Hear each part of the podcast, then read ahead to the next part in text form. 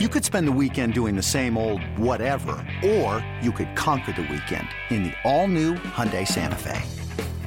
Visit HyundaiUSA.com for more details. Hyundai, there's joy in every journey. Hi, Cardinal fans. I'm Ozzie Smith. Corks one into right down the line. It may go. And you're listening to the Cardinals Insider Podcast. Go crazy, folks. Go crazy. Here's your host, Brett McMillan. Hello, welcome to the Cardinal Insider Podcast. I'm Brett McMillan. Twofold show for you today. A little bit later, we're going to hear from Jeff Idelson, president of the Baseball Hall of Fame. He's got a conversation with Ozzie Smith from earlier this year. We thought it'd be appropriate because they just wrapped up Hall of Fame weekend up in Cooperstown. But we start a little bit closer to home. The Cardinals have been getting big contributions from minor league call ups, especially players from Memphis. And a good example of that is John Brebbia. The pitch. Swing and a miss. He struck him out. There's the first out in the eighth inning. Brebbia wins that. John started the year down with the Memphis Redbirds, but he's been up in St. Louis since May 28th and doing really well coming out of the bullpen. But less than three years ago, it seemed like he was a long shot to make the big leagues. Drafted out of Elon University in the 30th round of the 2011 draft by the New York Yankees, and then just kind of got caught up in the numbers game that happens in affiliated baseball, released from the Yankees minor league system after the 2013 season. The next two seasons he played in independent league baseball. Now, if you're not familiar, that is teams who are not farm clubs for big league systems. The minor leagues aren't always glamorous, indie ball, even more so. There's a lot of great people, there's a lot of fun times, but it also can be a very hard life as a player, not a lot of money, and just grinding every day trying to find your way back into a big league system. But after a good season for John Brebbia, both at Sioux Falls with the Sioux Falls Canaries of the American Association and then with the Laredo Lemurs, he was signed by the Arizona Diamondbacks in 2015. Before he ever pitched in that system, the Cardinals scooped him up in the Rule 5 draft that year. Not a stellar 2016, split it between Memphis and Springfield, but started 2017 at AAA and earned himself a big league debut, and he's stuck here in St. Louis ever since. Been a long and unlikely road for the jovial middle reliever. I got a chance to sit down with him in the Cardinal dugout in the last week of July and talk about the road back to affiliated baseball and how he went from being cut to being in the big leagues. It's Cardinal reliever John Brebbia, and it's right now on the Cardinal Insider Podcast.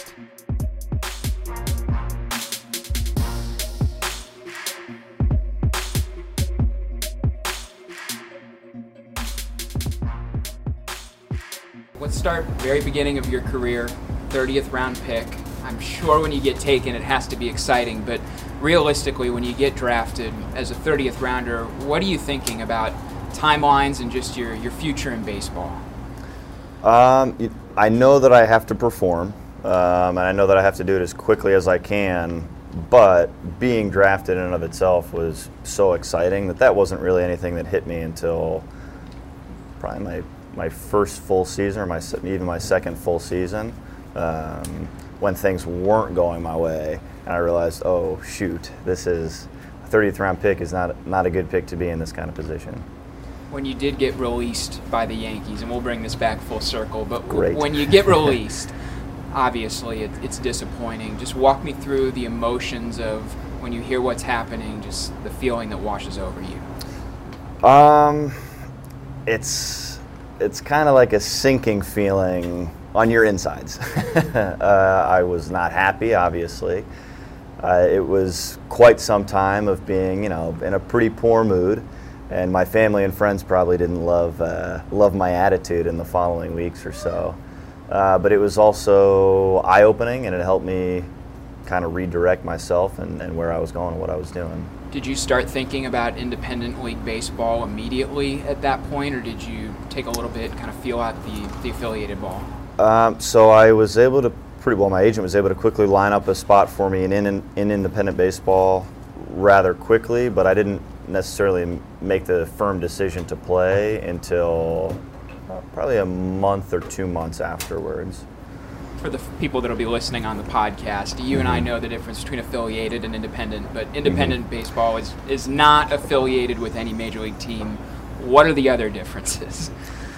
Um, well, it's oh gosh, what quite a few things that that you can point to. I'd say, you know, obviously the biggest difference is not being affiliated with a major league team, um, and it's also a little bit less consistent in terms of the facilities and the fields that you'll play in.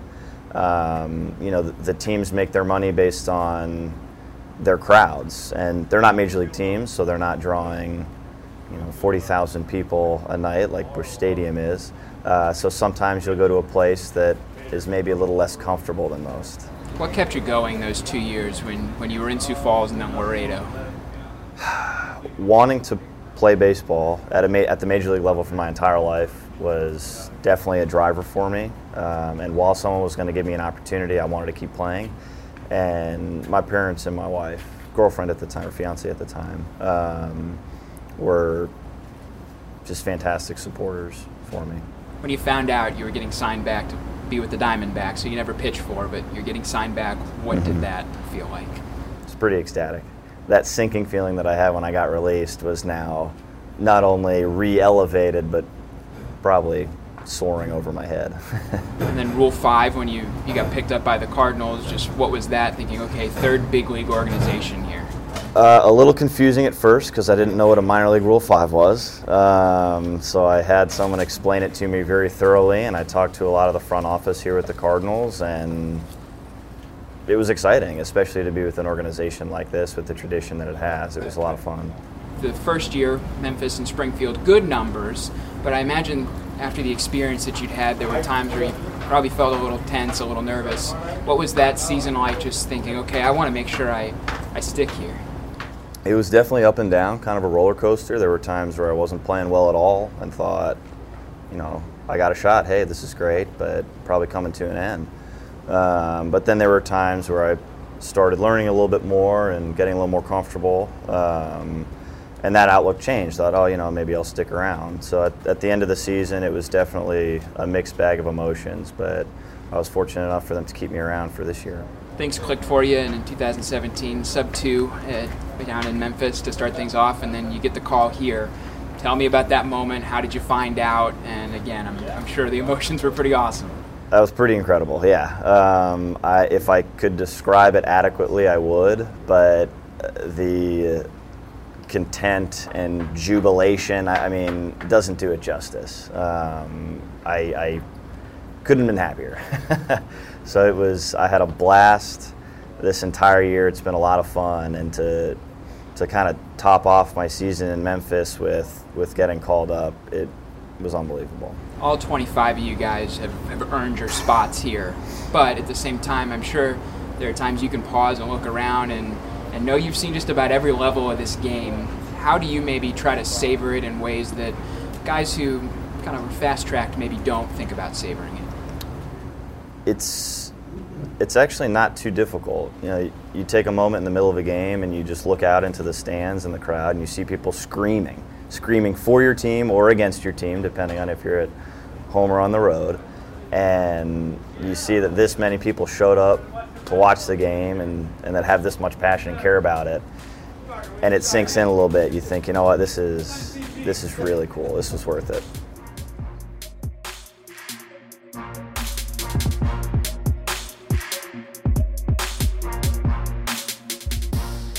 John is an easy guy to root for. I really enjoyed uh, getting the chance to just sit and hear a little bit more about his story and just getting to know him. He's a, a genuinely good guy, it seems, and also has the best beard in baseball for what it's worth. If you haven't seen it, you need to get on Google right now.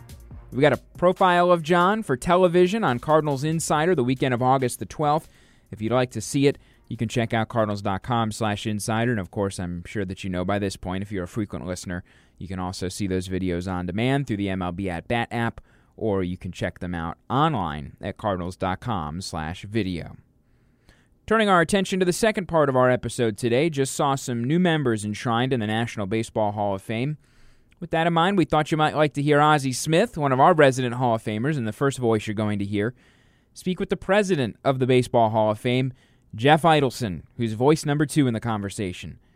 These two are, are good friends. Ozzie is very involved with the Hall of Fame. I've got to meet, obviously, Ozzie uh, on many occasions this year as he works on our Cardinals Insider TV show. But I've met Jeff a couple of times too, and they're both just gentlemen, love the game, and have stories on stories on stories. Their conversation that you're about to hear occurred on opening day, the morning of opening day, before the Cardinals took on the Cubs back on April the 2nd. But the conversation really focuses more on Jeff's job, what he likes about it, and as he says, the real estate that the Cardinals take up in Cooperstown at the National Baseball Hall of Fame. We're glad that the two of them would sit down and talk. It's a fun conversation with Jeff Idelson, the president of the Baseball Hall of Fame, and it's right here on the Cardinals Insider Podcast.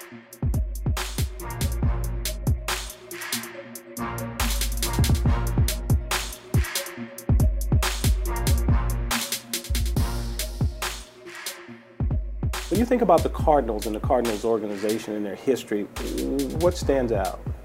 Well, what you, what you think about is the great tradition that this club has, which is why opening day is so special in St. Louis, or as I'm about to find out. But, you know, I think of, uh, you know, a staid National League franchise that's won 20 National League pennants, uh, 11 World Series, second most to the Yankees. But, you know, not only at the team level, but on the player level as well, uh, you know, throughout the course of history, Great players have become Hall of Famers. I think the Cardinals have won 20 MVPs. So there's just this consistent excellence that uh, is a hallmark of the of, of, the Cardinals tradition. That's wonderful. Are there any? Um, do you have any favorite Cardinals? I know you you're you're, you're close to the you're close to the Yankees, but uh, you, you, the guys you've had a chance now to, to spend time around the guys, and um, do you have any favorites? What, what's interesting is that is that the uh, the GMs over the course of the years drafted well because they've drafted guys of great character, and the ones that I've been fortunate to get to know over the years, you know, like Red, uh, you know, and Whitey, and all the guys, uh, Sutter, um, Stosh. I mean, all of you, all of you seem to carry this. Um, Stosh. Now tell people Stosh. yeah, I like the way you say Stosh. Well, it's, you know, there's only one Stosh. There's only one Stosh. Uh, tell the people who Stosh is. Stosh, Stan Musial, Stan the great the Stan the Man Musial with the corkscrew swing. Uh, yeah. But consistently great guys. Always like coming back to Cooperstown and represent the organization tremendously. Mm-hmm. Um, what uh, you know when you talk about uh, representing them in the in, in, the Hall of Fame, the Cardinal section of the Hall of Fame. Um, do, do you get something to go in there every year from each team? Well, it depends on, really, we wait until something of magnitude happens, and uh, uh, then we make sure that the, that the player team is represented. So, you know, the great World Series runs that we're having there, uh, 11 and 13, David Freese's jersey, for instance, comes to mind. Oh, yeah. Uh, when Albert played here, he was setting all kinds of records. Uh, the Cardinals have so much real estate in Cooperstown, you know, it, uh, they rival the Yankees, and that's because of the tradition and all the winning the Hall of Fame weekend. Mm-hmm. Give us a little bit about what goes into that and and what part you play. Well, Hall of Fame weekend uh, is the biggest. It's it's the biggest event on our calendar, and probably one of the biggest on the baseball calendar overall. Uh, it's when the new guys uh, who have been elected uh, finally get their induction, their plaques, and you know it's about those who are being inducted, but it's also about the returning Hall of Famers, and there are 50 to 60 they come back every year. The Cardinals are always well represented. Uh, but for those who haven't been to Cooperstown yet, and I think most Cardinal fans have probably been there because of, your, of the, the, the, deep tradition and history, it's a town of 1,800 people with one stoplight, and you know it. You're there all the time. I mean, you may be paying taxes in New York with us so much, but it's uh, it's it's a it's a beautiful little town. But it takes the whole village to put together a weekend uh, that's so magnificent. And there's 500 or 600 invited guests out of baseball that come. There's all the Hall of Famers and their families. There's other dignitaries. And for three days, the, the spotlight shines on this tiny little town, and the village really bands together to make sure that the 40,000 plus that come for the weekend have a great time. What is the, the largest crowd that has come? Largest crowd that came was uh, 2007 when Cal Ripken and Tony Gwynn uh, were elected at the same time and these are two guys who were both fan favorites in the cities in which they played, opposite leagues, opposite coasts. So you had everything sort of be a perfect storm. 82,000 came to our town of 1800. Now, how long have you been in president? You know, people will look at this and they'll say, "Boy, he looks young. he's got a ba- he's got a baby face." How, Yeah. how long? How long have you been the president? Uh, I've been there. I've been with the Hall of Fame 23 overall and nine as president. Twenty-three years. Yes, you were still playing when I was there. Right now, now, how long were you with the Yankee organization? Uh, Boston for three and the Yankees for five, so 31 overall in baseball. Wow. Yeah. No. You, I, you, you enjoyed, I take it? I love it. You know, opening day was always a tradition for me growing up in Boston. I didn't grow up in New York, but I, you know, my parents were sticklers for school and everything, but there was no debate in my house that I was going to opening day every year, take the subway into Boston.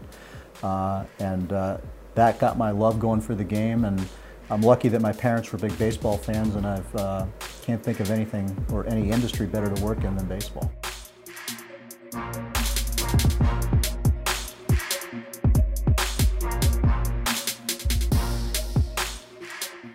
I bet those two could talk for a week with the stories from their career. Maybe we'll give them another opportunity to sit down here in the uh, the coming weeks or months, or maybe even next season. But I think there's probably a lot more that we would all find interesting if they had the time to share it. Thanks for listening today. We'd love your feedback on the show. You can rate and review the podcast both at iTunes or Podbean. Either one, you're going to want to search St. Louis Cardinals Podcast. You can also subscribe there or subscribe at cardinals.com slash podcast as well. Thanks to all of our guests today for The Wizard of Oz, Jeff Idelson, and John Brebbia. I'm Brett McMillan. We'll talk to you next Tuesday on the Cardinals Insider Podcast.